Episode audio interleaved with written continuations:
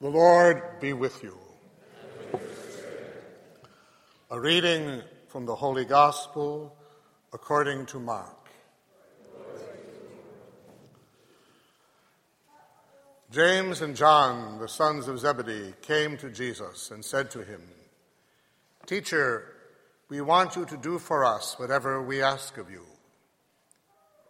He replied, What do you wish me to do for you? They answered him, Grant that in your glory we may sit one at your right and the other at your left. Jesus said to them, You do not know what you are asking. Can you drink the cup that I drink, or be baptized with the baptism with which I am baptized? They said to him, We can. Jesus said to them, The cup that I drink, you will drink and with the baptism with which I am baptized, you will be baptized. But to sit at my right or at my left is not mine to give, but is for those for whom it has been prepared. When the ten heard this, they became indignant at James and John. Jesus summoned them and said to them, You know that those who are recognized as rulers over the Gentiles lord it over them and their great ones make their authority over them felt. But it shall not be so among you. Rather, whoever wishes to be great among you will be your servant. Whoever wishes to be first among you will be the slave of all. For the Son of Man did not come to be served, but to serve, to give his life as a ransom for many. The Gospel of the Lord.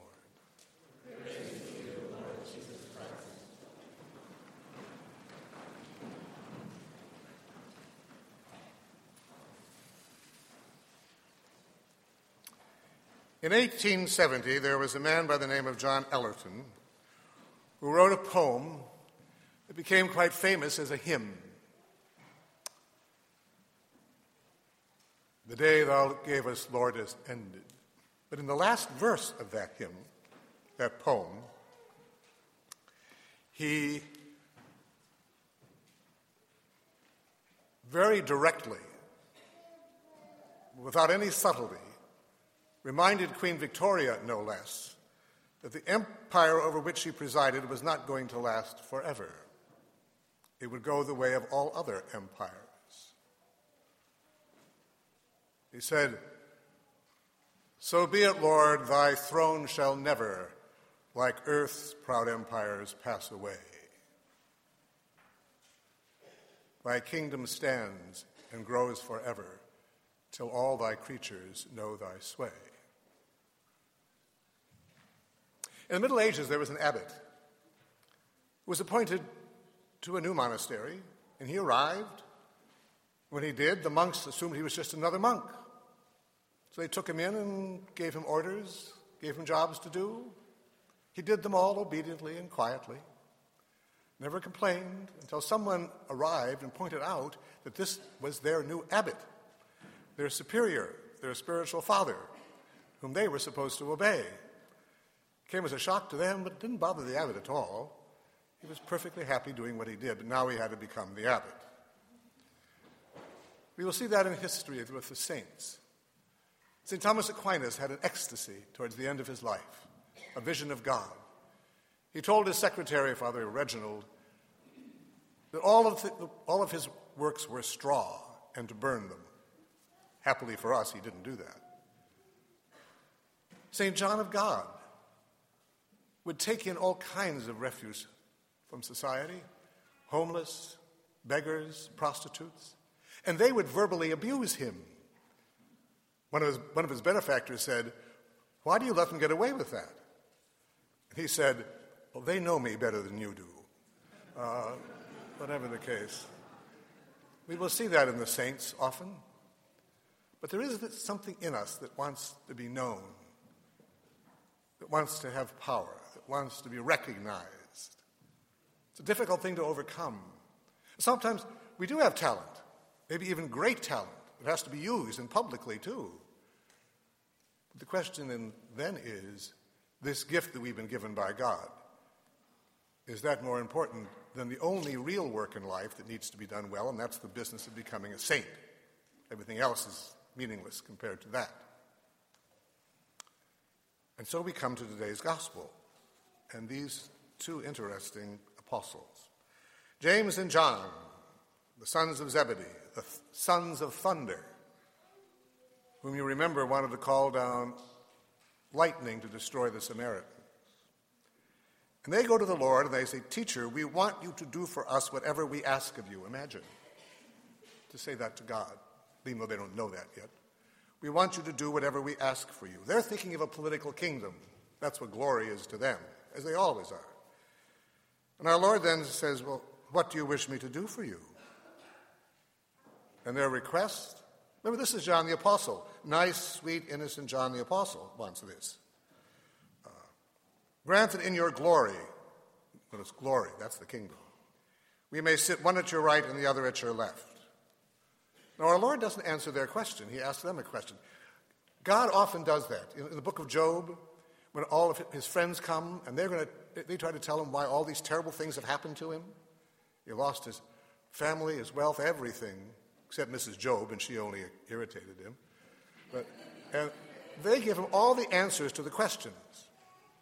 And then God appears and starts asking questions. And God's questions are a lot better than their answers. So our Lord asks them a question. You do not know what you're asking, and they don't. Can you drink the cup that I drink? What's the cup? The cup is the chalice, it's the agony of the garden. Take this cup away from me. It's the cup of suffering and death, it's the cup of the cross. And with the baptism with which I am to be baptized. What's the baptism? It's the baptism in blood, it's the baptism of his sacrifice. And they answer, not knowing what they're saying, we can. And our Lord said, The cup I drink, you will drink. This will be what your future is. And the baptism will be your baptism. As to my right and my left, that's not for, my, for me to give. So they think that they're being promised something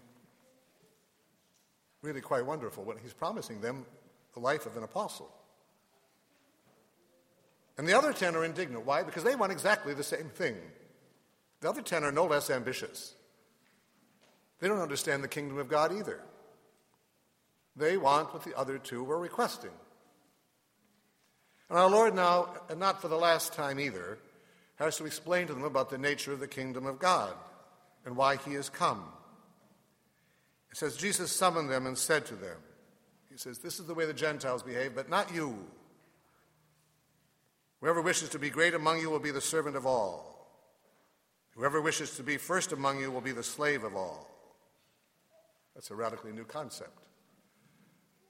They still don't understand the kingdom. So he says to them, The Son of Man did not come to be served, but to serve. Remember, that was Bishop Gosman's motto. And to give his life as a ransom for many. The cross is the, what he has come to do. The cross is the kingdom. Once again, as I've said before, when he is least, when he can do absolutely nothing, when he is completely immobile, that's when he's doing his greatest work. That's what he has come to do, and that's what he's inviting them into also, as apostles, into that world, a world that they definitely do not want, but right now don't understand. You and I can be the same way. We aspire to things often, uh, things we ought not to have, things that really should not be part of us, uh, when we are called to something very different. We have a great emphasis on self esteem today. That's what people think about. Uh, but as to humility, no, no, no. That's what our Lord has come to teach us. Well, they are going to keep forgetting this. They will continually forget what He's told them. And we will too. All of a sudden, we see a moment when we can shine in a rather egotistical sort of way, and we'll reach out for it. There's also another poet whom most of us do know, Rudyard Kipling, who uh, wrote a poem about this. Again, he was first attacking the pride of the British Empire, but also the pride in each one of us that exists even without us knowing it sometimes. And he said, uh, The tumult and the shouting dies. The captains and the kings depart. Still stands thine ancient sacrifice, a humble and a contrite heart. Lord God of hosts, be with us yet, lest we forget,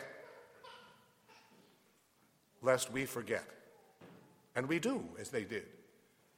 But he went on to say, as he said, far called navies uh, melt away. On dunes and headlands sink the fire. Lo, all the pomp of yesterday is one with Tyre, one with Nineveh and Tyre. Judge of the nations, save us yet, lest we forget, lest we forget. I said the apostles forgot, because in St. Luke's Gospel, at the Last Supper, this will come up again. They will be arguing about which one is the greatest. At the Last Supper. Can you imagine that conversation?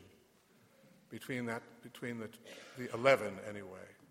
Each one trying to suggest themselves to be superior. We do this all the time, don't we? Did you do that? Well, I did something better than that. You can imagine St. Peter, for instance, who could say, Well, he walked on water. No one else walked on water. And they would remind him that he didn't do it for very long either, uh, because of his lack of faith, and so on and so on and so on. This forgetfulness of what it means. Our Lord will have to go to the cross to teach them. Even then, just before he ascends to the Father, they say to him, Lord, will you now restore the kingdom to Israel? They still don't understand it. Uh, this forgetfulness. They won't understand it really until Pentecost. And even then, sometimes they'll forget. So there we are. We are called to a unique humility.